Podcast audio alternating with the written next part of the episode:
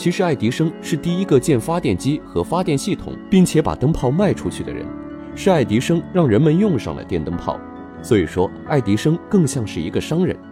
特斯拉来到爱迪生的公司，一开始也受到了爱迪生的赏识，接管了他们的直流电全盘项目。但他很早就认识到直流电的商业化很劳民伤财，于是就在研究交流电了。交流电在远距离输电的过程中，可以有效地减少能量损耗，所以就比较廉价。有传言说，爱迪生曾主动承诺给特斯拉五万美元，让他重新改进无效的直流电动机。但特斯拉重新设计好直流电动机后，爱迪生又反悔了，说他不懂美国人的幽默。这个故事没有准确的出处，但可以肯定特斯拉没有得到他想要的待遇，于是他离开了爱迪生的公司，专心研究交流电。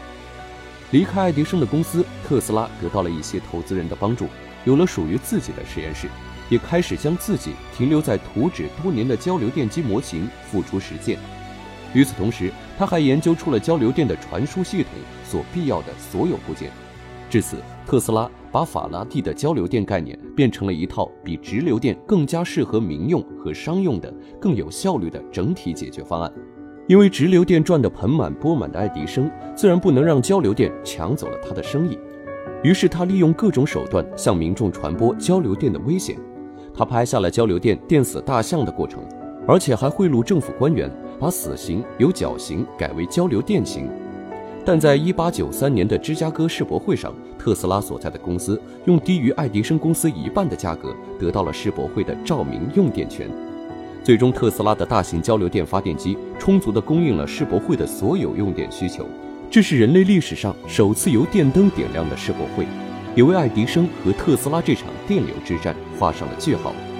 后来，特斯拉获得了二十二项关于交流电的专利，分别来自交流电发电机、电动机、变压器和传输线路等等。但也不要认为特斯拉发明了交流电，学术界早就明确法拉第是交流电之父。交流电也无需发明，只能是被发现。最早期的交流电机的成品是由法拉第和皮克西等人开发出来的。特斯拉是改进高频率交流电机中的一种，